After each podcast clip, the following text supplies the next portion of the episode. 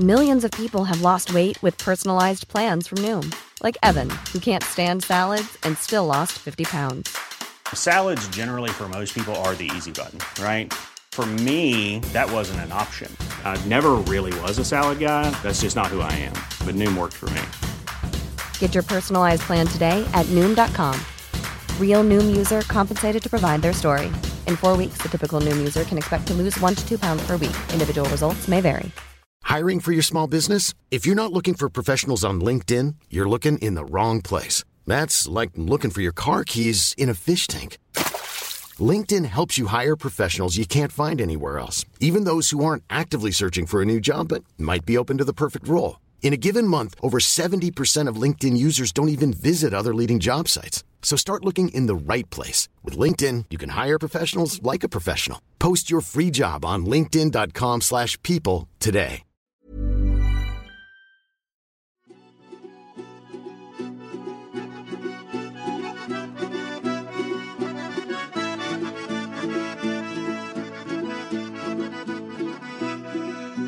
Gamarjoba Patronebi, this is bonus episode 2. Bakur, the Iberian. We'll be talking about a lesser known figure named Bakur who likes to pop up randomly throughout Roman history.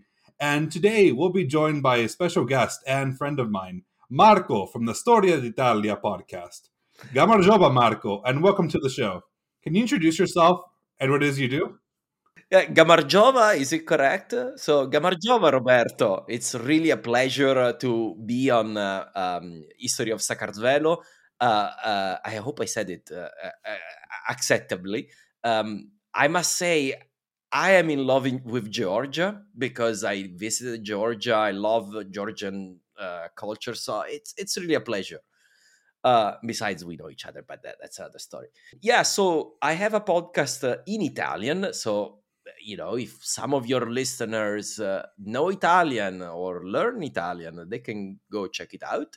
Uh, it's called Storia d'Italia, as you said, and it basically uh, starts uh, around the time of Constantine, where you are now, basically, and goes always forward. So, uh, more or less the same format in that sense. So, I've been doing it for almost four years, and uh, I got now to the Lombards. So, in seventh century, let's say. Uh, so a few centuries ahead of you. Yeah, well, with the way our sources work, it won't be long until we catch up. well, there's the, unfortunately I, am slow, so it's it's likely that you will catch up. yeah, it doesn't help that when I, I right now, well, as of this recording, uh, they'll probably see this in like July, but when I'm currently recording, it is I thought I was going to have three episodes on Mirian. It's going to look like it's going to be five. So, because he has a lot of sources, and you know we have Saint Nino, but yeah. I'm like, oh, we're actually getting sources, and I looked ahead to read a bit more, and I'm like, oh, wait, never mind. This is going to be really fast. so, don't get used to it. I, I hope no, I won't. I know once once it gets to like the medieval ages, it's going to be a lot again. So, um, but thank you so much. So I'll give an introduction to Prince Bakur, and Marco's going to give us the Roman perspective and like things that are going on in history at the time, especially over the battles of Adrianople and the Battle of Frigidus, in which uh, Prince Bakur participated in. So let's get started.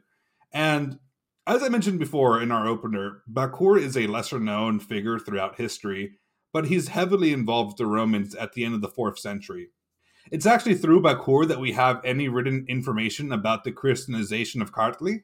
He was an acquaintance of the church historian Rufinus. They met during Bakur's travels in Jerusalem, and Bakur gave Rufinus the earliest known account of the conversion, which is then supplemented by quite a few Roman and Georgian sources in the historic and church traditions. Fantastic. That's fantastic. I didn't even know that he was the source. I mean, I'm not surprised but but I didn't know about it. That's very interesting.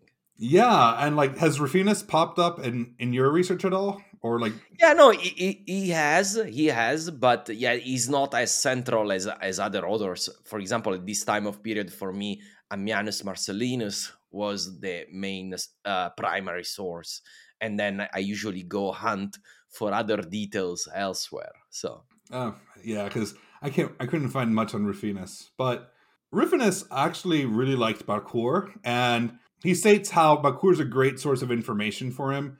And because of Bakur's status as a Kartveli royal and a general in the Roman army, or uh, comes domesticorum. Mm-hmm. Comes domesticorum, yes. Yeah. So uh, Rufinus likes to bring attention to you know his status and also how Bakur also likes to seek religion and truth at all times. Mm-hmm. And to Rufinus, Bakur's story of this conversion of Kartli only showcased how Christianity flowed from the Roman state to these barbarian lands on its borders. Um, and the best part for Rufinus is that the person who enlightened Georgia was a woman named Saint Nino, and this highly appealed to his friend, the wealthy ascetic Melania. Not Melania Trump, sadly. uh, no. Um, and then the and he also states that the Eastern Church is, you know, it's known for giving women more of a chance of taking these important roles, and this would naturally pique Rufinus's interest. And I'm going to talk a bit about Rufinus here because he he's basically our main source for any information about Bakur. And he mentions that Bakur is a very devout Christian, but the historian Libanius that Bakur corresponded with in the in 392 AD uh, used terms that would make Bakur seem like he was actually a pagan. And this brings us to an impasse because we don't know who to trust. Do we trust the the guy who's like, "This Bakur is amazing. Let's you know, let's talk about everything," or Libanius, who's like, "Nope, he's a pagan. Can't really trust him. He's he's horrible." but from what I see from this is that this tells us like how Christianity and paganism were still like together at yes. some point in the fourth century. Yeah, yeah this uh, in the fourth century really we are side by side and we have uh, the intelligentsia of the Roman Empire. That is, some of them are um, uh, Christians, majority actually, but there's plenty still. Uh, Libanius, Libanius is one of the uh, the most famous, but not the only one.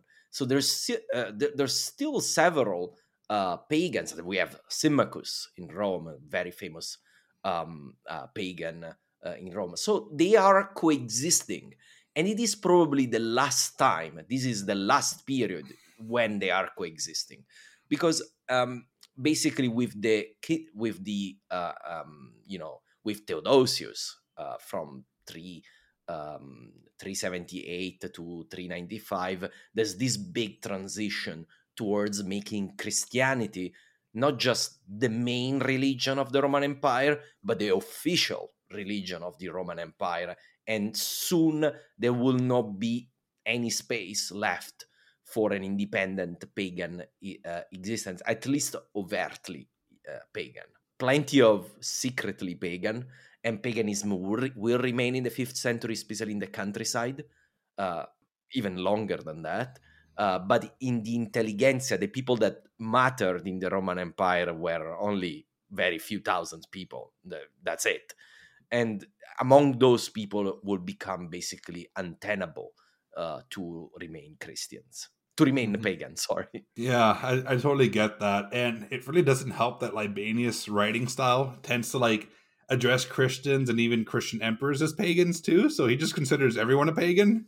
Yeah, you you could see that that you know he will think like, oh no, maybe you know how I c- can reconstruct what's going on here.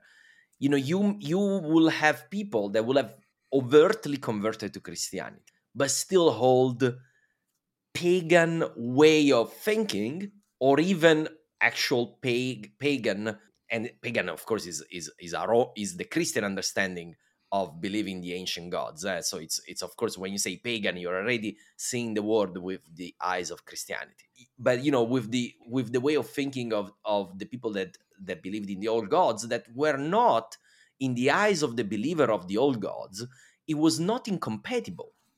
You could be at the same time uh, believing any, eh, you know, the the the, the pantheons, uh, Sol Invictus, and think that Sol Invictus can also be the god of the Christians. So that's why also it's very hard for us to pick, you know, to understand Constantine because Mhm. Constantine, you, you you cannot really understand when is the point that he converts to Christianity, and he does convert to Christianity. That's pretty obvious, but when? Because he's monotheistic before becoming a Christian. He believes Mhm. in Apollos. He has a vision of- with Apollos, and he clearly favors Sol Invictus for many years.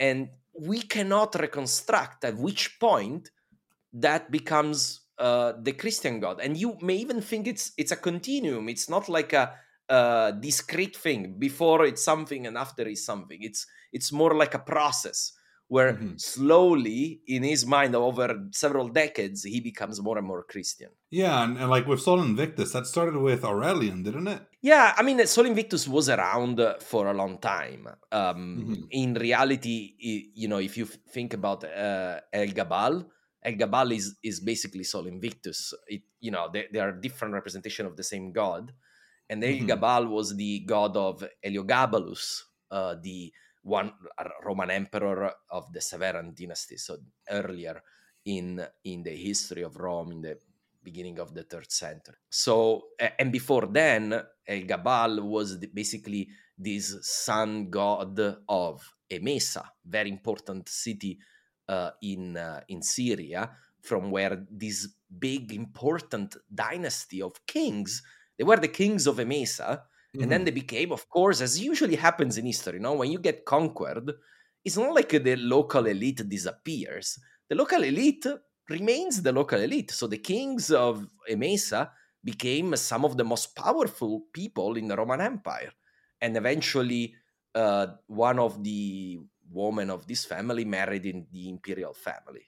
So that's how we get to Mhm. a Gabal. But just to say that uh, Sol Invictus actually history is longer. But yes, Aurelian took it as a as his answer to the question of finding a new religious footing of the Roman Empire. Because at the end of the day, in the third century, early fourth century, everybody knew that something was changing. You know, they will end up with Christianity was not for sure, I think, but the the entire uh, culture was moving towards monotheism. So at the end, they picked one of the available monotheisms, if you if you want, Mhm. but but the entire culture, even philosophy, was moving towards monotheism because you have the Neoplatonism that uh, that conceptually moves towards the uh, the the the origin. You know, the there is something at the beginning of the world that is the uh, i- im- uh, no no moving or origin because everything in the world moves, but there's something that doesn't move, and the thing that doesn't move is God, and Mhm. that's the origin of all the ideas and everything that exists in the world. So even even philosophy, which is the most pagan thing, you know, the, the you know the, the, the Christians called the philosophers the Helleni, you know, the people that believed in the, the Greeks, basically. Mhm. we will we'll say that. Uh, so so even the philosophers were moving towards monotheism. Yeah, and actually, I've mentioned this a few times in my podcast, but the the word for in Georgian for Greek, berzeni, actually Mhm. means like the wise ones because of that philosophy. You see, yeah, that's uh, I didn't know that. That's very interesting and very, and you can see how people there, you know, they are looking towards Greece as the wise ones. That's that's very cool. I mean, it, it- you know, with you know the Greeks coming in and making their colonies there, and you know Jason and the Argonauts, and then Yeah, of the, course. Byzant- the Byzantines. If we were gonna Eastern Rome or Nova Roma, as I like to call it sometimes, is essentially they see them as like these. This is the big mighty empire that always saves us from things or you know causes trouble for us, and then we have to join them. But yeah, so the, the, the Greeks are just the Berzeni, you know, the the wise ones, which I always found interesting when my Georgian teacher told me that. well, there are worse ways of being called. So there are so, worse ways know. of being called, yeah. but we're we're here for you know we're here for Bakur though. so Yeah, no, no, let's go back. Let's go let's, back. Let's, let's, let's bring it back a bit. Yeah. So Bakur was part of the Roman military for several years, long before he met Rufinus in Jerusalem. Uh, the Yeah. historian Ammianus mentions that an Iberian named Bakur fought in the Battle of Adrianople, and there he is an impetuous tribunus sagitorium in the Roman military. So, Yeah. what is a Tribunus Sagitorium. Yeah. So, and, and let, us say one thing first that, you know, uh, these princelings uh, coming from the borderlands of the Roman Empire often end up being uh, commanders of the Roman armies. That's completely normal at our time of history, even before, but especially in the fourth century. So you have Prince of uh, uh, of Iberia, Prince of uh, um, eh, you know the uh, of the Goths uh, serving in, in the Roman army, and and by the way, in all history, there's never a case uh, where these ends up they end up being unfaithful to their employer, the Roman Empire, mm-hmm. even when they fight their own people. If they are in the Roman army, then they are Roman officers at that time. Uh, of course, they bring their, their own uh, and, and things like that. So, what is a tribunus? A tribunus is basically a tribune, is a commander of a regiment. Now, uh, when we think of the Roman army in the late empire, that's a very different beast from the Roman army we are more familiar with usually, which is the Roman army of the High Empire or the or, or the late Republic.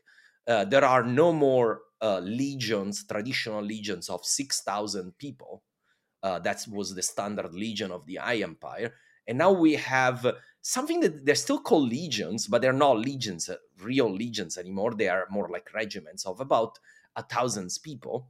And then you have uh, um, you have regiments of you know horse archers, like in this case. So Sagittarius, Sagitta means uh, arrow in Latin. Uh, oh. So so that's there we go, very simple. uh-huh. And uh, and there you have arch, archers on horse, which is again something. It's a it's a, a, new innovation, let's say, of the late Roman Empire. They learned it from the people of the steppes, and they start using it much more. Um, the army, the late Roman army, has been really misunderstood by the classical um, historians of the 19th century as a much weaker force. Mm-hmm. Now we know was actually pretty badass army and uh, uh, it actually answered problems that required a change because the old roman army was completely defeated in the third century was not up to the task anymore so mm-hmm. the romans as they always did in their history 2000 years of history then they changed it uh, like they had done before eh? because before for example the romans used the phalanx for a long time uh, that's something probably not many know. They used the phalanx like the Greeks, and then they changed it because it didn't work anymore. So, so anyway, so the the so the role of Bakur, as I said, a prince becomes an officer. So typical that up for for a princeling to become an officer of the Roman army and and uh, have uh, a command. In this case, he was probably fairly young at the time. That so he was a tribune. He would rise up in rank as years go by. But at Adrianople, actually, he has a pretty important but infamous role, if you want. Yes, please. Yeah, so uh, I don't know how many of your listeners are familiar with the Battle of Adrianople and the background. So you tell me how much details, you know, it's fair. You know, I have not covered it yet, and I don't plan on covering it. So go ahead. Okay. So I, I, will say this is kind of the short version, and it's gonna be still long. So what happens is the Huns happened. So the Huns arrived in around the 370. It, they came out of Asia and entered in what today is Ukraine. In in what today is Ukraine and Romania, y- you had two big kingdoms of Goths. The uh, Greutungi, Greutongai in, in English, and Tervingi uh, or Tervingi in in uh, in in, the, in what is today Romania. The Huns completely defeated both. It, it, was terrifying for the Goths because the Goths were the biggest kid in the block in that area. No one messed with the Goths, and yet they both were heavily defeated. So what happened that both these people uh, went to the Danube and asked asylum to the Roman Empire because they could not leave anymore. Not everyone, eh, by the way. Plenty of Goths remained north of the Danube, and they became the Ostrogoths. That one day would conquer Italy. And the Goths that instead migrated, and this is really reminiscent to me of Lord of the Rings, you know, the Avari and the Eldars. Yeah. And the and the Goths that migrated in the Roman Empire, they became the Visigoths, so the Western Goths. So the over time, of course. So the Goths asked asylum and at that time, Valens, the Roman emperor at the time, he had a big, big problem. He was about to start a war with the Persians, as the Romans often do. And he was in Antioch, very far away from the Danube.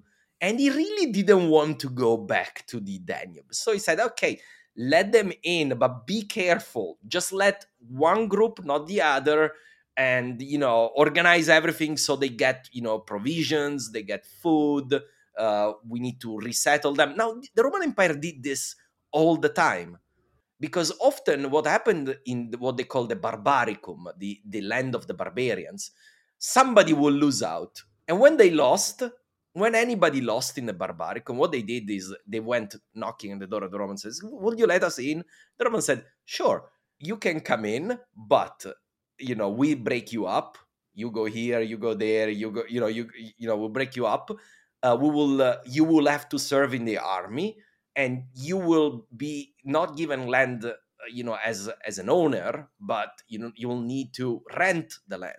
So it wasn't very favorable okay the goths were really mistreated by the romans for several reasons i mean i don't go into the details but ammianus marcellinus uh, gives an, a fantastic account. And we also have uh, Eunapius, a Greek author, uh, that confirms uh, Marcellinus. So that's good when we have two that say more or less the same story and they're far apart. So pretty much confirms that the Goths were really mistreated. And I and I like that the Romans didn't say ah the barbarians bar bar bar bar bar. Uh, they just barbarians and they and they but they just said they said very openly the Romans mistreated them. So I I remember reading that the Romans like it basically gave them rotten food and took away sold them provisions at very high cost and the the Goths essentially had to like sell their children to even get any food at all. Yeah, it, it's uh, you know this is the kind of things that happen you know in a pre-modern uh, government. Mm-hmm. Uh, you know, bureaucracy, you know, we think that the oh the Roman Empire must work so so diligently, but at the end of the day, it's very few people, and it's always there's always someone that wants to profit out of it. Also today, by the way, imagine yeah. today with all the technology we have, we still have corrupt uh, bureaucrats, right? Mm-hmm. Imagine in a pre-modern world without computers, without check, without you know where you send a letter uh, uh, to the emperor, it takes uh, three weeks. So of course the Roman emperor he was in Antioch. He could not control this what was going on. What was going on? That probably some local uh, the, the, local leaders, the uh, the uh, basically the the Come Strace, which was the, the the the the commander, military commander of of the district, wanted to get rich out of this. So selling, you know, he controlled the food. So he's like, ah, why give it for free? I can sell it, you know, and make money. Mm. so, so anyway, and there's a whole list of reason. And at the end, at certain point, uh, this Lu- Lupicinus, he um, invites uh, the Goths for dinner, and then he pulls out a red wedding, and he tries to kill them. Which was, by the way, something the Romans did sometimes when they fear that there will be a rebellion, they will invite the potential head of the rebellion, kill them all. So if there is a rebellion, at least it's headless. That reminds me of Constantius the second. Oh yeah, yeah. what a what a lovely family that is. Oh, what what family? Which family? There's no more family. There's no more family. I'm Constantius the second. What family? Oh, cousin. Family? Yeah, there's there's only just a couple of small cousins, but I'm sure there will not be trouble. Uh, anyway, one ends up being trouble at the end.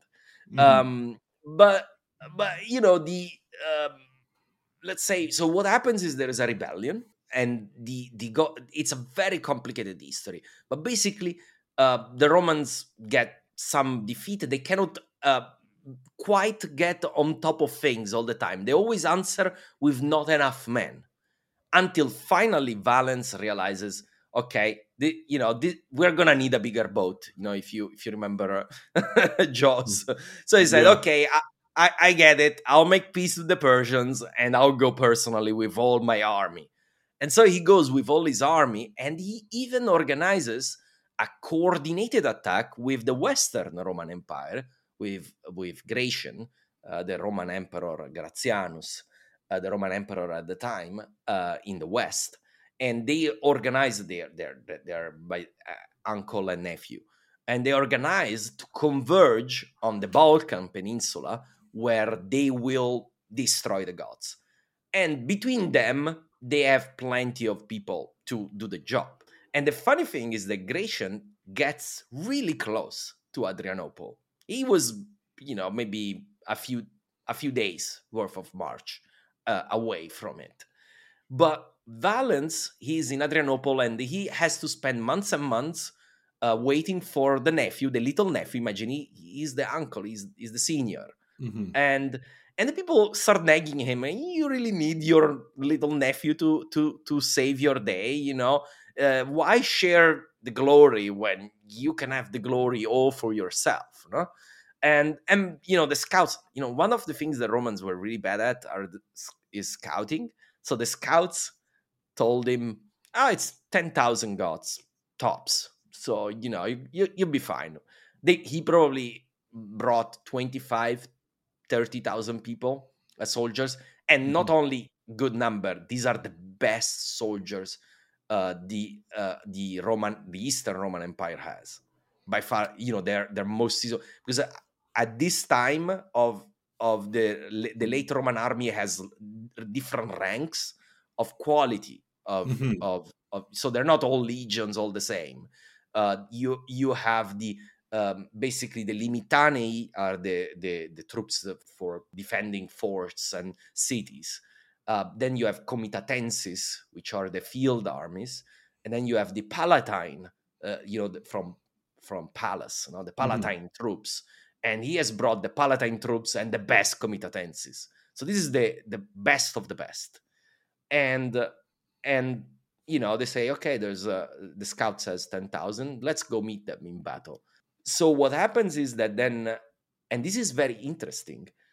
Uh, the leader of the Goths, Fritigern, sends envoys saying, "Let- "Let's, you know, let you know, we we came here we were granted a, a treaty. We want to go back to the treaty. Let's forget all these two years of war. Why? Why? sh- Show? Can't we be friends again? And uh, and that's a, of course, is taken as a sign of weakness. And then Fritigern, even uh, I mean, at least Ammianus Marcellinus tells us that Fritigern sent. So you know, you can't trust hundred percent uh, ancient sources, but he says that, and and this sounds realistic that he sent a secret letter to the emperor saying, you know, my the council of my the the head of the Goths they they don't want to come to terms that are too unfavorable, but if you put your army in front of them and they see the entire army, the entire freaking Roman army you brought, I'm pretty sure they'll be willing to negotiate, and I will sustain the negotiating position as long as I have guarantee from you that I will get a Roman command. Which again was a completely normal thing mm-hmm. of a Goth, even a defeated Goth. You defeat a Goth, then okay, let's make him a Roman commander. It's completely something in the realm of possibilities. So we are one day from the battle, and these guys are talking. And by the way, the, the um, uh, this is another interesting thing. Who is the ambassador of the Goths? Is a Christian priest because the Goths had already started to convert to Christianity. Uh, we have a very famous uh, Goth called Ulfilas. Ulfilas. Mhm. Uh, he's he's um, the little little wolf, right? In in God, and he is actually the first um, known translation of the Bible that is not in Greek or Latin. Uh, so this is uh, uh, was translated into God, uh, and we know this. Okay, now I'm going a little bit on a No, no, no. Keep going. Keep going. I'm interested. uh, so we know this thanks to an incredible book, which today is in Uppsala in Sweden. This book was made in the sixth century in Ostrogoth, Italy. So Theodoric the Great is the king of Oh. Italy, And Theodoric the Great is basically the closest thing to a Roman emperor a Goth became. You know, it, it was really, really close to being a Roman emperor. And he made this book all in the purple, imperial purple, uh, in vellum, which was the most expensive material, all written in silver and gold letters. So the the value of this thing, even at the time uh, just made, was incredible. But the value of it is that the only piece of literature uh, in Goth with the Gothic alphabet. So there's a special alphabet was developed just to translate Go- Gothic, and uh, and this is the first Germanic piece of literature ever. Oh my gosh, that is so And- cool. A- and so this is uh, this is incredible and the incredible thing is that ulfilas was an arian i mean he was perceived as arian so arianism of course is the uh, the Mhm. doctrine that de- was defeated at nicaea um, he, probably if you asked ulfilas he wouldn't say i'm arian uh, you know but anyway that's too complicated so anyway so the Goths the Goths yeah it's too complicated get to Musian and uh, Uh, we're not. I'm not that. covering that. We don't need to cover it in my region. so no, we're good. no, no. That's no one. No one needs that. So, um, so back to Adrianople. Um, this the the Valens refuses to to negotiate. So he says, "No, no, we're gonna we're gonna fight them." So the next day they arrive after a long march in the sun, scorching sun of August. If you have been in the Balkans in August, I tell you it's really hot. And they arrive in front of the Goths, and the Goths they have this. Uh, it's called a lager. It's not the lager, the infamous lager, but it's it's basically a. Uh, they put uh, their carriage in to form an encampment, a bit like the pioneers in the in the in the American West, but a lot bigger. You know, like you know, this is a place to put ten thousand people in, and these they lock in this carriage to form li- really like a barrier, and they are on top of a hill, and so you know, strong position again. But the Romans think, eh, we are, we are 30,000, they're 10,000. But then they start having doubts. Are they really 10,000? Maybe there are a few more. And then there's an, another embassy of the Goths saying, Are you sure? Can't we have an agreement? At that point, Valens, and this is the day of the battle, Valens says, "Mm, Maybe we should. Maybe we should. But, but you know, at this point, free, you know, I want to negotiate directly with Fritigern. But Fritigern doesn't want to go there without guarantees. So he asks, I want some hostage to be in our encampment, high ranking Roman Mhm. officer. And the guy that, that goes, by the way, they, they have a discussion, the Romans, and they say, "Eh, I don't want to go. I don't, you know, they say, why don't you go? He says, eh, you know, why can't he go? so anyway, so at the end, uh, you know, a guy says, and he's like, oh, I am strong. This is a Ricomeres. Again, a Frank. You know, he's a- Wait, is- he- he's a? Frank. Uh, Ricomer, yeah. No, Uh, like the, the general from the no couldn't be. He'd be dead by then. The, wrong person. Sorry. No, no, no. It's not uh, Ricomer uh, uh, that become then then you know one of the uh, de facto Roman emperors in the fifth century. This is the same kind of name. He's a prince of the Franks that has Mhm. become a Roman a Roman, a Roman general, like it happens all the time. So he's he was serving in the West, and then he was sent by the Western Roman emperor to to help Valens. Basically, he's kind of the uh, negotiation. They, they, you know, how, how they call it? You know, the the military attaché. You know, yeah, like yeah. There we go. Yeah. There you go. So and he says Rickomer says, okay, I'll go. And and so they're they're arranging this. I, sorry if I said all this, but because we get to the point of Bakur and why it's so important. So, it- but then what happens is that you know you have two armies, one in front of each other, and they're still maneuvering to get into position for battle. And the left flank of the Romans has not really deployed, fully deployed yet. The center is deployed, the right wing is deployed, but the left has not de- fully deployed yet. They are negotiating for doing this uh, agreement. So the, the soldiers probably think there's not to be a battle today because it's already late in the day.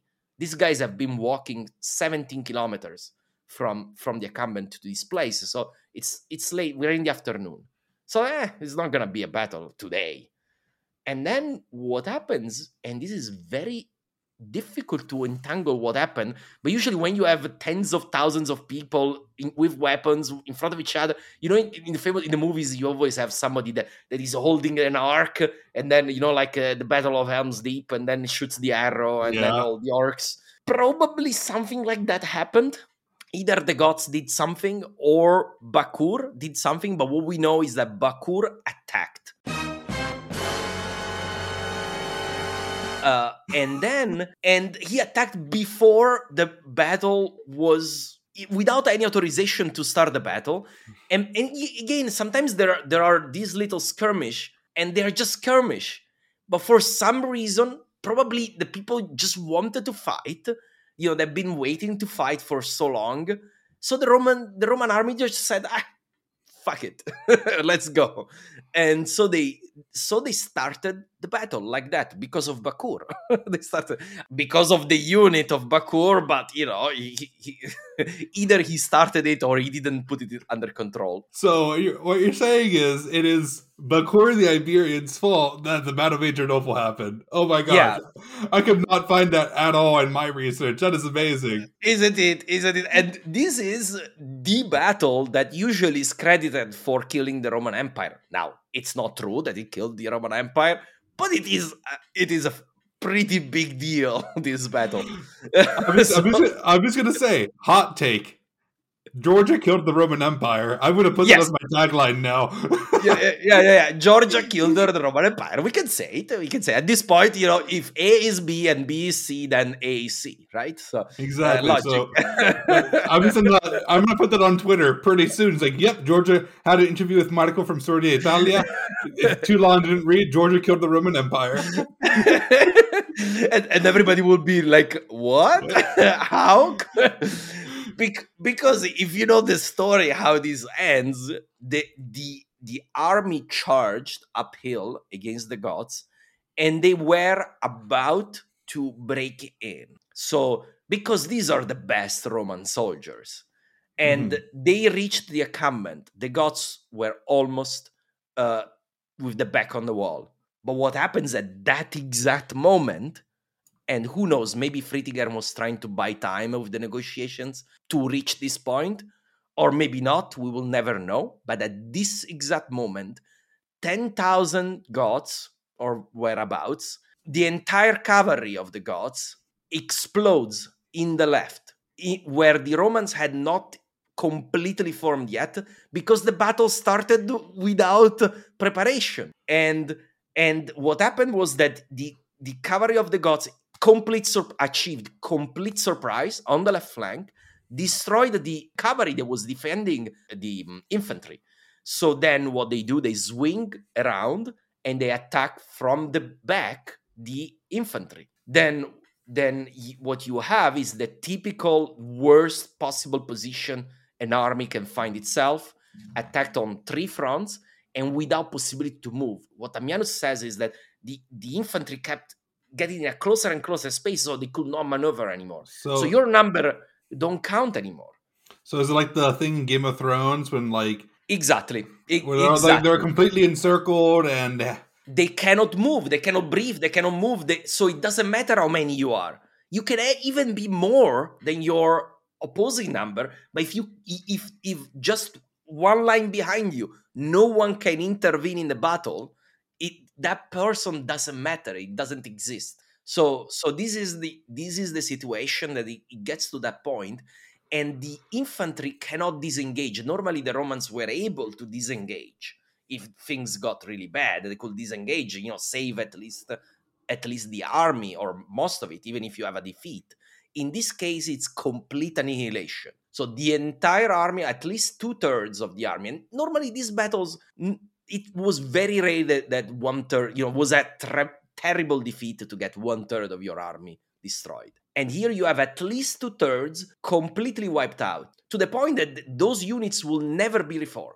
So we know that those units they die at, at Adrianople and they're not remade because they they they die all the officers. You know, if you have a few officers survive, you can rebuild that unit because the officers have the knowledge of how to fight. But no one survives here.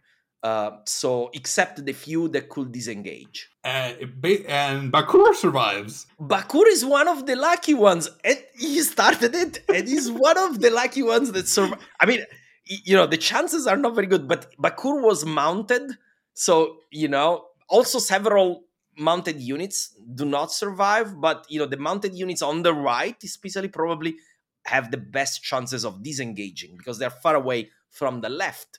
Because Bakur was on the right. Sorry, I didn't mention that. He started the, Oh. all that on the right. So you know, so that's uh, that's why he probably survived. And one that didn't survive was the emperor that died Ah, there. It's, it's just a Roman emperor. He's not important. Yeah, who cares? He's not Valentinian, you know. yeah, Um, exactly. but it's it's funny because in my head when you're saying you know with Bakur, this whole thing happening to the Romans and Bakur surviving, it just reminds me of the classic like Georgian tactic of running into the mountains and hiding. so he probably knew how to do that. so like and you know and you said they're fighting in the Balkans and so basically my whole and they're going uphill so I'm like so Bakur the Iberian just did what his you know what his people do best and they see a they see a, a, a battle they can't win so they just ride into the mountains and just hide until the enemies go away Go- goodbye. but like goodbye Romans No, to be fair, all the units there that could escape, they ran. Because that's the normal and logical thing to do. In that case, you have to run. It's just stupid. You're going just to make the defeat worse if you stay. Uh, Yeah. So, so at the end, uh, I, I don't blame in that sense. He did what he, he had to do. Plenty of other Roman generals survived, but many we know of at least 30 generals that died there. So there's uh, there's there's it's it's that like an entire imagine an entire officer corps that dies there. So it's Oh it's a my big deal. wow that is wow I'm still thinking Georgia killed the Roman Empire Exactly, it's Bakur. It's all it's all it's all Georgia's fault. yeah. yeah. I mean, you're you're married to an Armenian, so of course you're going to say that. yeah, yeah, yeah, yeah, yeah. Of course, of course. yeah. but it's it's it's funny because Bakur ran away. He started the battle. He ran away, and then he gets promoted. he gets promoted. I guess you know when most of your competitor, let's say, die, that helps your uh, career prospect. I guess. Yeah. So like, so Bakur literally becomes, you know, he becomes Dux Palesti- uh, Palestinae. In yeah. and you know the Duke of Palestine basically, and then he becomes Comes Domesticorum from like 378 to 394. Yeah. But um, some historians think that this might not be the same Bakur because okay. Bakur is a very popular name among the Kartveli elite. So it's they're saying it, could might not be. be it couldn't be the same person, but if they're going for a royal prince, then I'm guessing Yeah. it has to be the same person because if you're saying you know all these princelings become generals, it's just one after the other. But this is just Yeah. a, a thing where it might not be him because it's so popular, but it probably is him. It probably is because it's such a typical career we were Mhm. talking about that it looks like the atypical career of a Roman officer going Yeah. forward, and having the confirmation of Rufinus that talks about him uh, in the intervening years, so we know he was around. So Mhm. I, I would say certainty not, but I I will say it's probable that he's the same person. Yeah, I'm. I'm also to say it's he's probably not like an inheriting son because right now with No. King with King Mirian, he has a son named Rev, and then he also has someone named another son named Varaz Bakur or mm-hmm. Apascuris, Apascuris, which is I just use the Georgian names because it's so much easier. No, no, of course, of course, of course. Go ahead. So like so like Varaz Bakur is the second son, but he was he went to Constantinople with Constantine. So he was he was raised as a hostage in Constantinople and then was sent back by yeah, but that's once Constantine converted, he sent him back. Yeah, but that's Basically. too early. That's too early because That's this Bakur, early, yeah. this Bakur uh, to be, he was probably a fairly young lad at uh, Mhm. Adrianople, out, you know, a tribunus in his twenties or early thirties. I would say for a tribunus. Uh, so, I, so that means that he was probably, by my calculation, born three forty to three fifty. Uh, even later than that, even later than that. So Which would make sense for King Mirian because Mirian dies in 361. so it could be like And, a, he, a and he has two sons. So it could be one of the sons of his sons, basically. Oh, yeah, like a, like a nephew, like a Like nephew, yeah. but not not in the main line because that that's what happens with this uh, cadet. You know, you you have the you, you know you have the main hair That happens also today. You have the main heir, and then you have you know the the younger brother. What do you do with him? Uh, send him to to have a career in the Roman Empire, so he'll make uh, himself a big name. You know, these positions are really nice, and these you get a big salary for for being an officer in the Roman army. To the point that some kings of small kingdoms they prefer to be an officer in the Roman army sometimes. Some heirs to kingdoms says, eh, hmm, you know, king or magister militum. You know, magister militum is nice. So Yeah, especially with how much the Romans keep upping the pay with every new emperor. Yeah, no, they give you extra bonus. You know, it's not just the pay. They give you extra bonus every five years. They pay you more.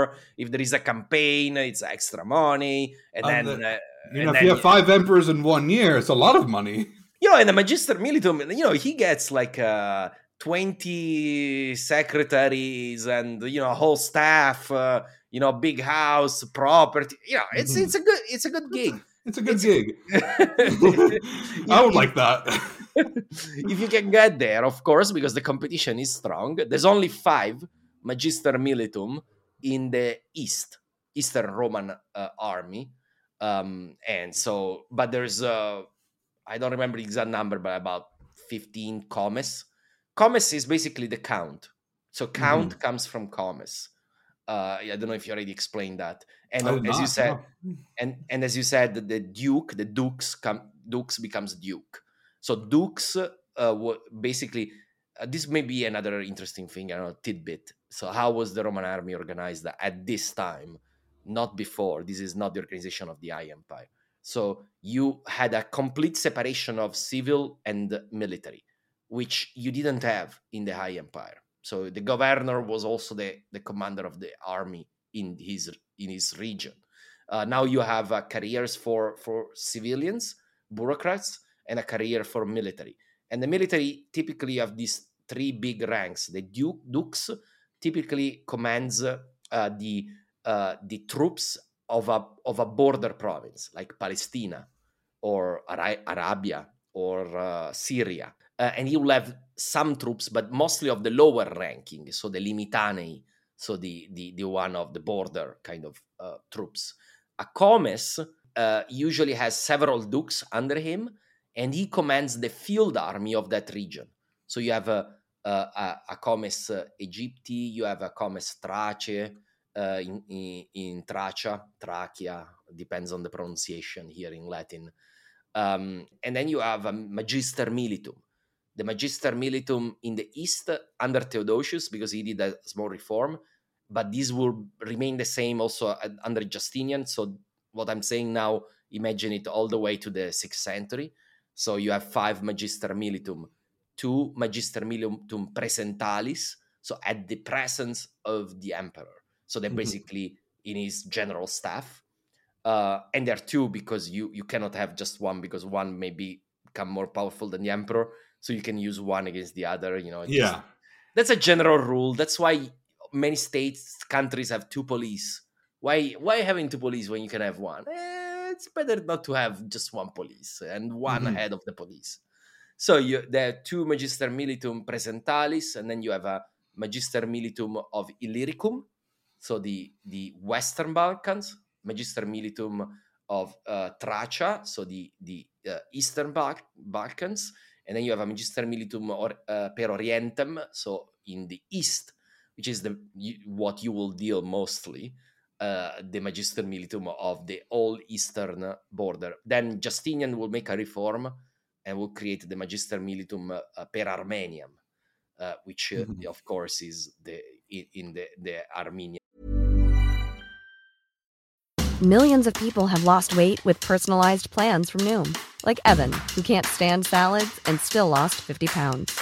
Salads, generally, for most people, are the easy button, right? For me, that wasn't an option. I never really was a salad guy. That's just not who I am. But Noom worked for me. Get your personalized plan today at Noom.com. Real Noom user compensated to provide their story. In four weeks, the typical Noom user can expect to lose one to two pounds per week. Individual results may vary. Hiring for your small business? If you're not looking for professionals on LinkedIn, you're looking in the wrong place. That's like looking for your car keys in a fish tank. LinkedIn helps you hire professionals you can't find anywhere else, even those who aren't actively searching for a new job but might be open to the perfect role. In a given month, over 70% of LinkedIn users don't even visit other leading job sites. So start looking in the right place. With LinkedIn, you can hire professionals like a professional. Post your free job on linkedin.com slash people today. And region.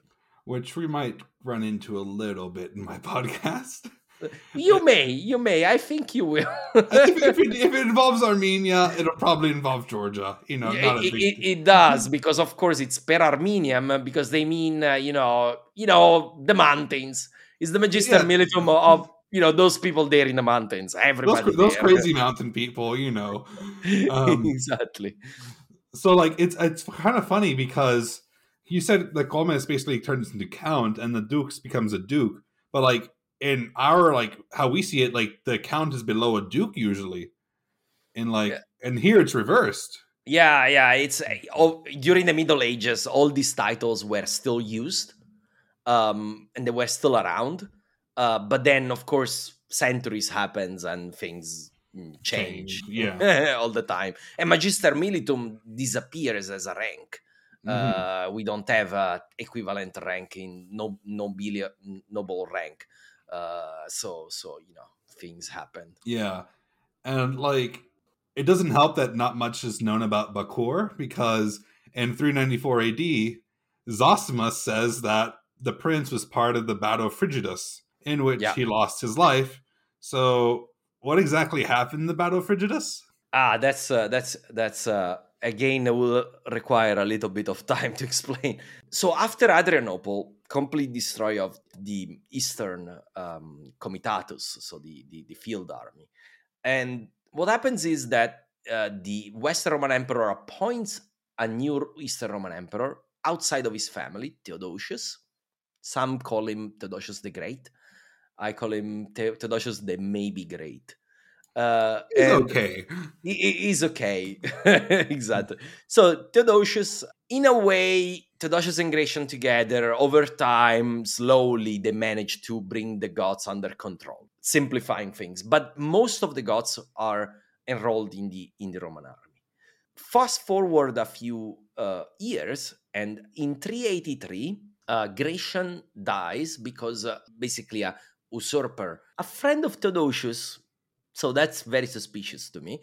He rebels in Britain and he comes to the comes to Gaul, basically kills uh, Gratian and becomes uh, unofficially for Theodosius the uh, Western Roman Emperor. Then Theodosius defeats him um, in a big campaign in 388, and and after this, uh, so I'm this I'm fast forwarding to to get to Frigidus. Uh, he appoints uh, basically Gratian, this the Western Roman Emperor, had a little brother called Valentinian II, and he never ruled anything because he was always too young. Was always somebody bossing him around. And Theodosius, not to change anything, decides to have somebody else to boss him around.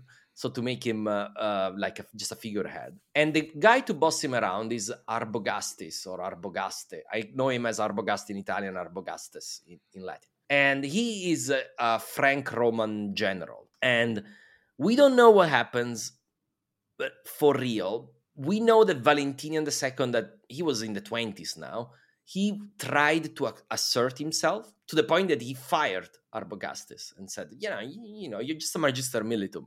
I'll fire you. I'm the emperor. And and basically we have in the story that Arbogastes did exactly the scene, the typical scene where he goes like and rips the piece of paper in front of Valentino II. You're telling me what? so, so I take order only from Theodosius, and he did not, did not send me away. So you know, just go back to bed. After this, Valentino II is found dead. Now, Was he killed by Arbogastes, or did he commit suicide, or was he killed by somebody else? Who knows? Most people usually assume it was Arbogastes, but actually, I personally don't think so. For the fact that it actually was a big headache for him. Uh, he would have probably liked to to continue as it was. It was perfectly fine with him because now not having a Western Roman emperor was a big deal, was a big problem. Uh, he could have sent to Theodosius to ask to appoint a new one, but it was looked very suspicious. So he decided to do a preventive rebellion, and he agreed with the Senate of Rome to appoint a new Western Roman emperor, a non-entity called Eugenius, Eugenius, uh, and he's a non-entity. It doesn't matter. But what matters is the is the religious policy the religious policy that they decide and this is you you must understand that even at this late hour in the roman senate there's still plenty of pagans probably a majority of the senate the senate is still pagan and they all they want they want the recent decision that that theodosius just passed a few years like two years earlier saying you know all temples are closed, everything is banned, you cannot do anything anymore. Pagan religion, you cannot do anything. They want this to be um, to be annulled, and it gets annulled, even though Eugenius is a Christian. So we even have some letters between uh, Ambrose, the bishop of Milan, uh, talking about this topic with uh, you know talking with friends and talking to to the emperor. So we know this happened we're sure about this that they, they there was a more pro-pagan policy.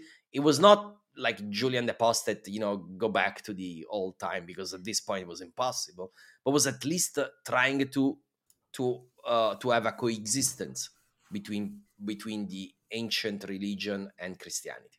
Let's say this for Theodosius, of course, all this is unacceptable, and now he can even claim that this is a holy war uh, to defeat the pagans, although, as we said, Eugenius was not a pagan.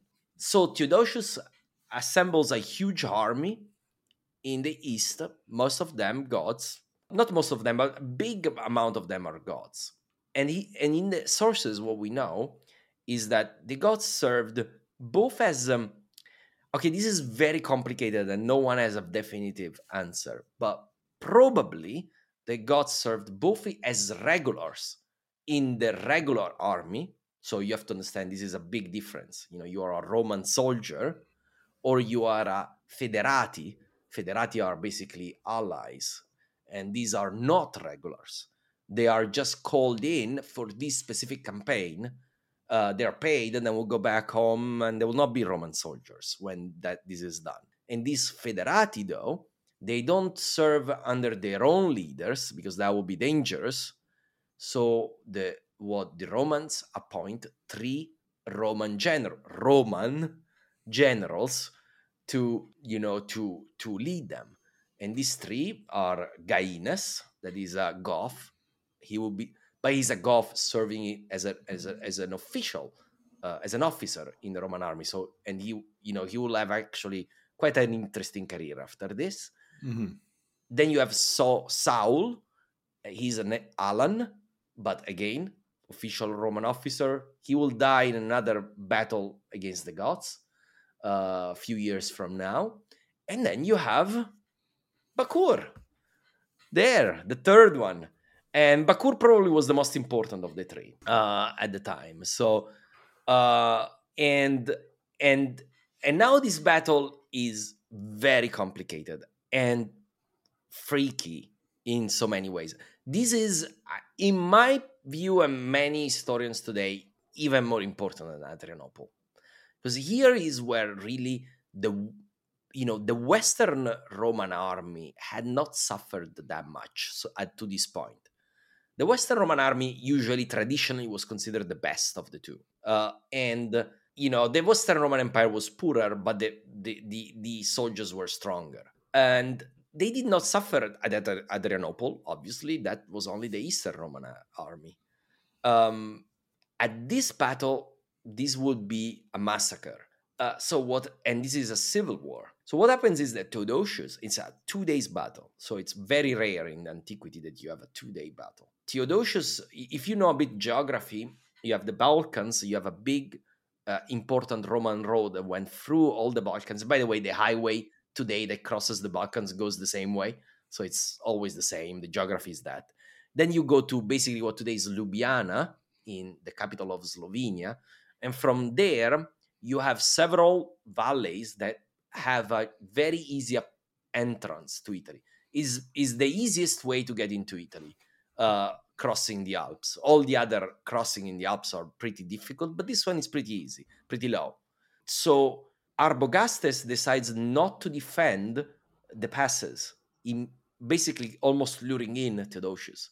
Theodosius comes out of the um, with the army out of the of the pass when it starts opening into a larger valley and then beyond there is the the the, the plains of italy okay? And when he, when the army starts getting out they suddenly realize that it's a trap because on both sides on the hills there are units of the uh, of arbogastes and to close the valley the exit of the valley there is unit of arbogastes and the problem for the Theodosian army is that they cannot deploy in in you know fully deploy because it's too narrow. So only the um you know the the units in front because they are still in a line you know it's a column this is the worst you can be as a as an army to be in a column and being attacked that's how the romans were destroyed at teutoburg so this looks like will you know will end up really badly, no? So Theodosius does the only thing that he can do. He, he basically tells the uh, vanguard, just charge, try to break it. If we can break the block in front, at least we can get out, and then we will figure it out what to do. So who is in front in the vanguard? The Goths of Gainas, Saul, and Bakur. So mm. they are in the vanguard and they get this order and they are really the only ones that can do it and you know to their credit they do it. You know these are not regular roman soldiers but they just go you know they say okay let's just attack. And basically the, the first day is mostly just the vanguard trying to break out. And the thing is they do not. So it's a it's it they have horrible losses. You know our sources you know the sources always exaggerate the numbers. They say 10,000 that Goths, only Goths. Um, could be lower than that, but definitely was a big deal for the Goths because after this battle they rebelled, saying, "Ah, uh-uh, we are not gonna do this anymore. You're just trying to kill us, uh, you know, for your wars, so that we are not a trouble anymore." And that's, by the way, what the Romans said. You know, Orosius is a, is a, he he's a Roman writer. He says, "Ah, Theodosius, that first day." won in reality the battle because he destroyed uh, you know piece of, of of the Goths that were the our enemy. And this is of course is bs you know theodosius that night uh, after this trial of breaking out was in real trouble. And in fact the, there's the story that he he he just went to pray just say praying god. You know this is a probably typical christian uh, historians that write this because they're praying God and want God to intervene. Um, and and I yeah, the thing that we should say that Bakur, as as you said, like Zosimus says that he died at this uh, first day of the battle. Uh, he was one oh. of the one of the three that died. Uh, the, of the three commanders, is the only one that dies. Uh, so he survived Adrianople, but, but you know, at least according to Zosimus, did not survive Frigidus. Do you want to know how it ends on the second day, or? I mean, we can talk about the second days because I, I don't like cliffhangers. So tell me about the second day. so the, the second day, I'll make a story short, but basically, Arbogastes, his main fear at night that night was that Theodosius will escape. So this is a perfect trap. Says so we cannot allow him to escape. So he sends basically one of his commanders with a strong unit he sends, okay, cut his rear. So we will have it completely trapped. This guy figures out, huh, I'm in a pretty strong negotiating position right now. So he goes to Theodosius and says, you know what? We could join you. We, you know, with the right price. so, Oh no. and so the and so they do. Uh, but even this is not enough to completely tip the balance because the first day was a disaster for Teodosius. But Teodosius says, okay, let's try it again. Let's try to break in, break out of the valley. So not great strategy, just attack straight ahead. A bit with maybe a bit more preparation this time, but still, it's the same strategy. But then something really freaky happened according to the Christian authors. Zosimus doesn't mention it because he's pagan, and so he doesn't, of course, he doesn't believe in this kind of stuff. But according to the Christian authors, and it is something that is, as I will explain, it is possible. Uh, an incredibly strong wind started blowing in favor of the Theodosian army and against our, the force of Arbogast. So strong that when they uh, when they shot arrows, they would come back to them. Then there would be big dust that would cover completely them.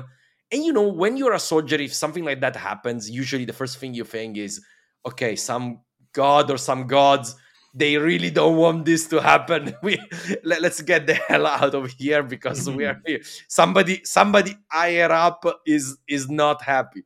So is this possible? It is theoretically possible because in this specific point in uh, in slovenia and northeastern italy there's some there's a wind called bora and mm. the bora is a, an extremely strong wind uh, which is basically caused by cold air uh, forming up in the mountains and then rushing down the valleys like but they on some days it, they can achieve like hurricane 2 hurricane 3 strength.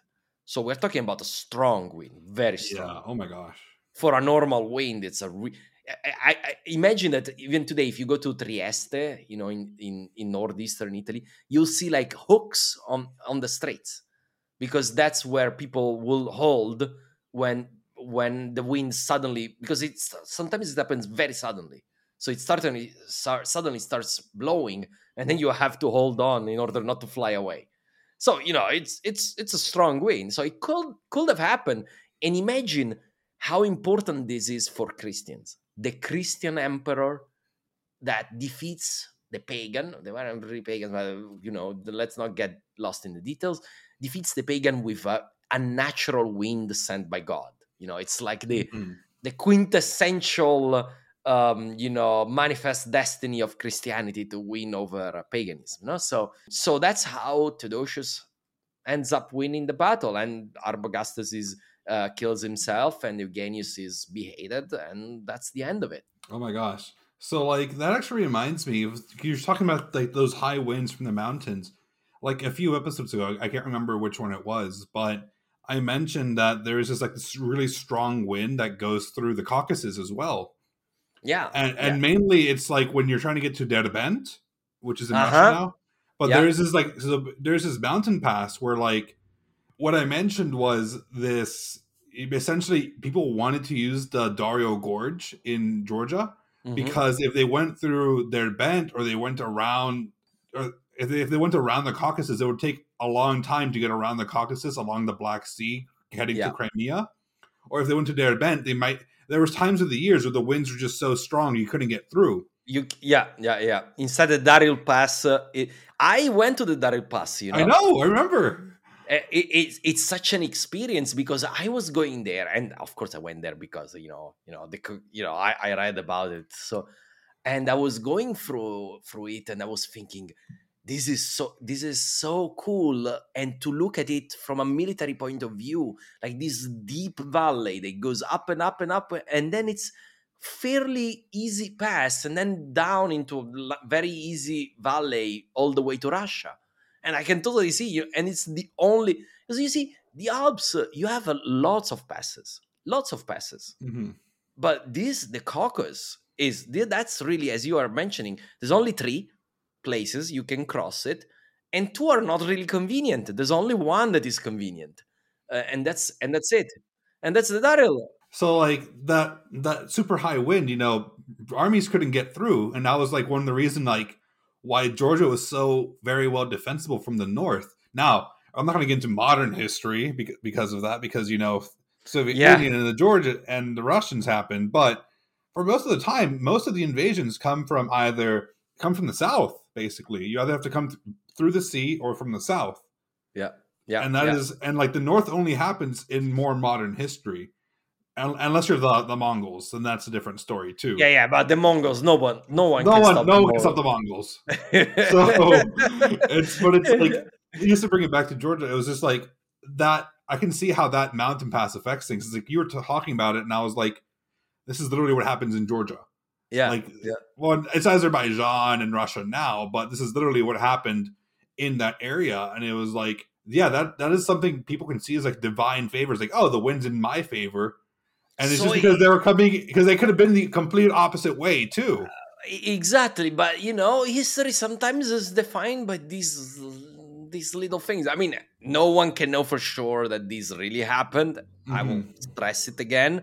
You know, sometimes Christian authors just fill in the the you know blanks and just to show that it really is God that is deciding history. So who knows? But but it mm-hmm. is realistic.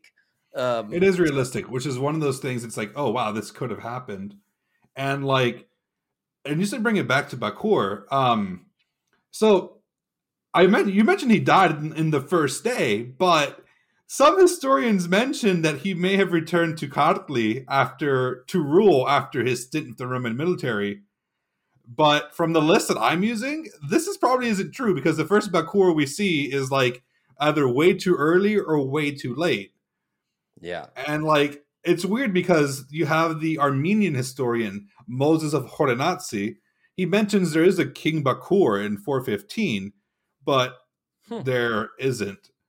So this is not very likely. So it's like you might be able to see like, oh, he he survived the battle, but like if we're going based off of what Moses of Khorenatsi says, it's very likely that he died there.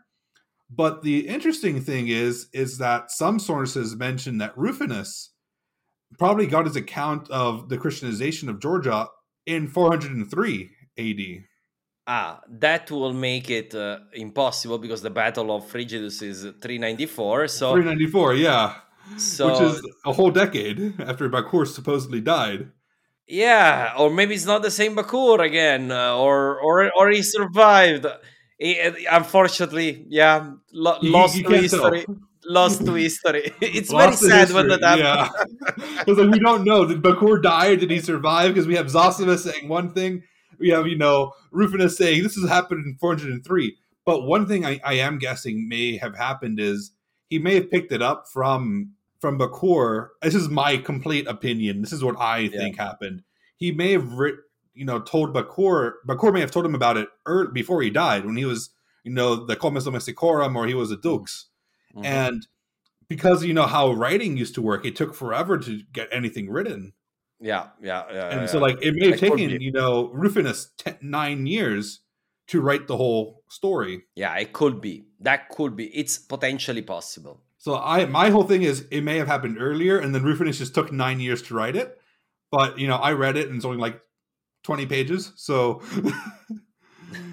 so, but like, you know, they're also writing in like Greek, Latin, so it may have taken longer, and he may have been trying to like make or sure. he, he took notes then and then put it aside and then pick it, Mhm. picked it up later who knows it, it's Yeah. also that is possible so but Yeah. unfortunately it, it's it's interesting that in this period of history we do have so many details because uh, there are some period of, of roman history or you know this time history where, where we have fewer details but yet you know things like that can fall through the cracks Yeah, it's it's crazy, but I just want to know what. So, like, after every all the research and everything you did, because like I have a thought about Bakur. What do you think about him?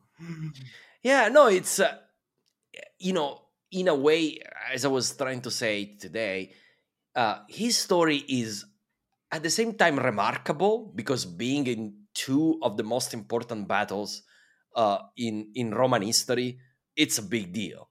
Make Mhm. no mistake. At the same time, it's unremarkable in the sense that it's so common. Uh, it's as we have seen a prince of the Franks, Richomeres.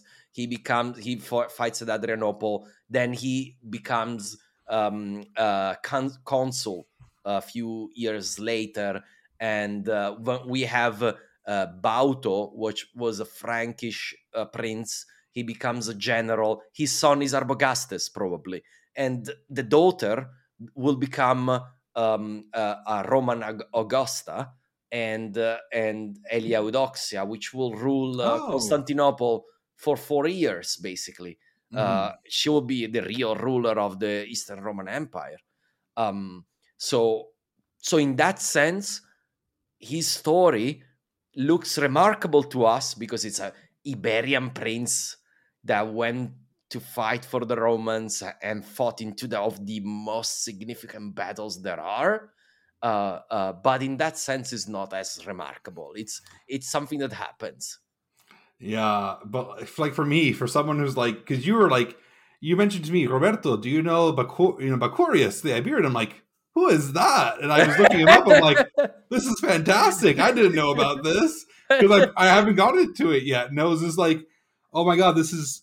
I can't wait to cover this guy. And you know, I was like, you know, Marco mentioned him. He is he is writing the you know he's writing a book about this and i i want to talk to him about bakur because he you know he's doing the story of italia of course he knows his you know his roman history and i think it's just great because i i'm personally like amazed because it's one of the few people we know about that's not part of the royal family. Well okay he is but he's someone who's like not a direct king. he's not a king. So i can see how that in that sense is a complete uh, it's really interesting.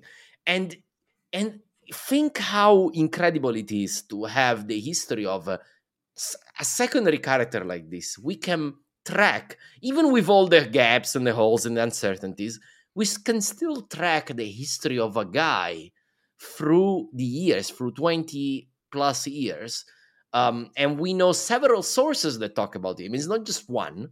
You, you have rufinus you have uh, ammianus marcellinus you have zosimus you have and you have also others.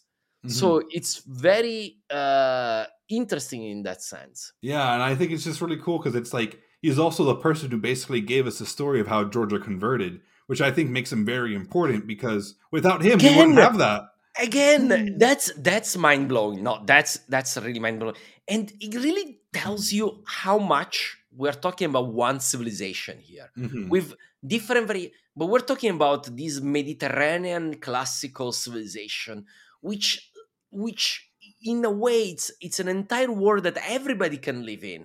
And they can be a georgian prince and die in italy uh, and have fought in palestine and in the balkans think think how far away this i mean our world is in, immeasurably bigger than antiquity but think is like today to compare it is like today saying, "Oh, there's um Iranian that went to fight for the French, and then uh, uh, was an important person in Brazil, and then ended up dying in America." So, in comparison, uh, it, it's it's a big, you know, lives could actually span uh, almost the entire uh, known world at the time. Mm-hmm. Alrighty, so I think that's where we're gonna end it about Bakur. So, Marco, where can people find you if they want to know more or you know talk to you about anything? Ah, yeah. So, of course, my podcast Storia d'Italia it's uh, everywhere. I also have a, an account called uh, Italia Storia, so written like Italia in Italian and Storia. Um, and that's I have a website and uh, I have social media, Twitter, Facebook, and Instagram. Every day I try to post uh, one thing related to the time I'm covering, and I usually go everywhere. So uh, you know, and you can easily click translate on these social media. So th- this is this is also for non-Italian speakers.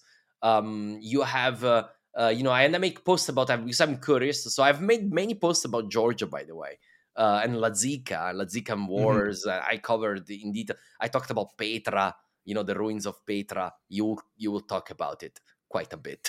in, a few, in a few episodes is a big deal in the Lazican Wars and and other things like that. But of mm-hmm. course, I talk, you know.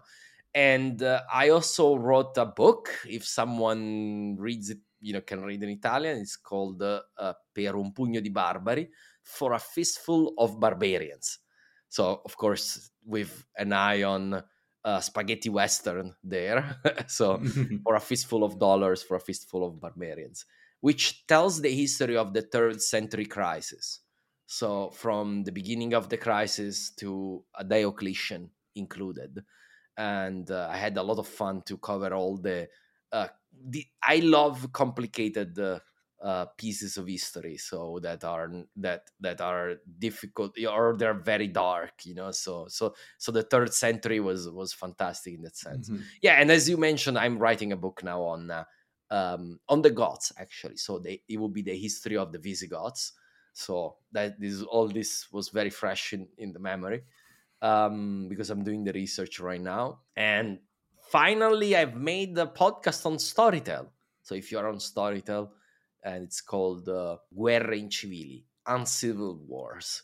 And mm-hmm. this uh, talks about the social war, at least the first season. Then I should make more season in the future, hopefully. And it talks about the social war, first century before Christ. Oh, that's awesome! And that's the one with um, which one is that? That is.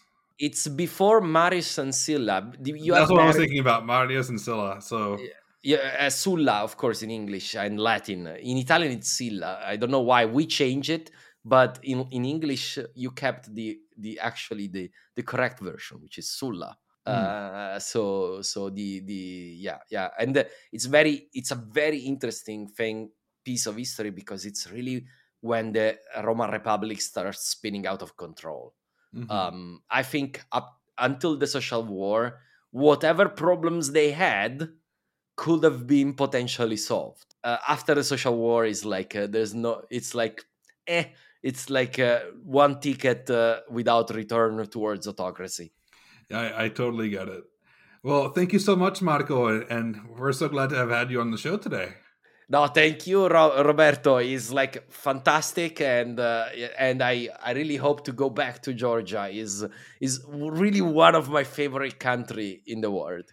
No, it's also one of my favorite ones, and I can't wait to go to Italy and also hang out with you in person. Because exactly, cause exactly. It, it's so crazy. Because Marco and I were in Houston at the same time, and we well, we couldn't meet. We couldn't meet. we couldn't meet because I was busy working, and I was like, "Oh, let's meet here." Like I'm doing this. Like I can't come.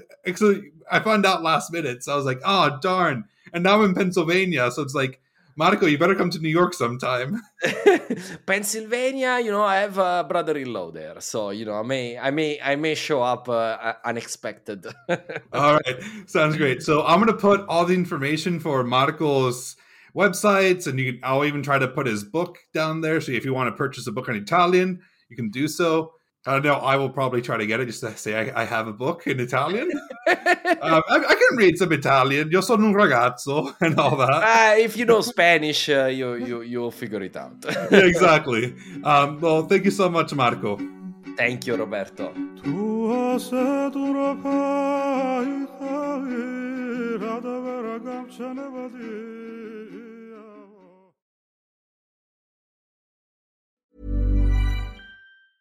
Even when we're on a budget, we still deserve nice things. Quince is a place to scoop up stunning high-end goods for 50 to 80% less than similar brands. They have buttery soft cashmere sweaters starting at $50, luxurious Italian leather bags, and so much more. Plus, Quince only works with factories that use safe, ethical, and responsible manufacturing. Get the high-end goods you'll love without the high price tag with Quince. Go to quince.com/style for free shipping and 365-day returns.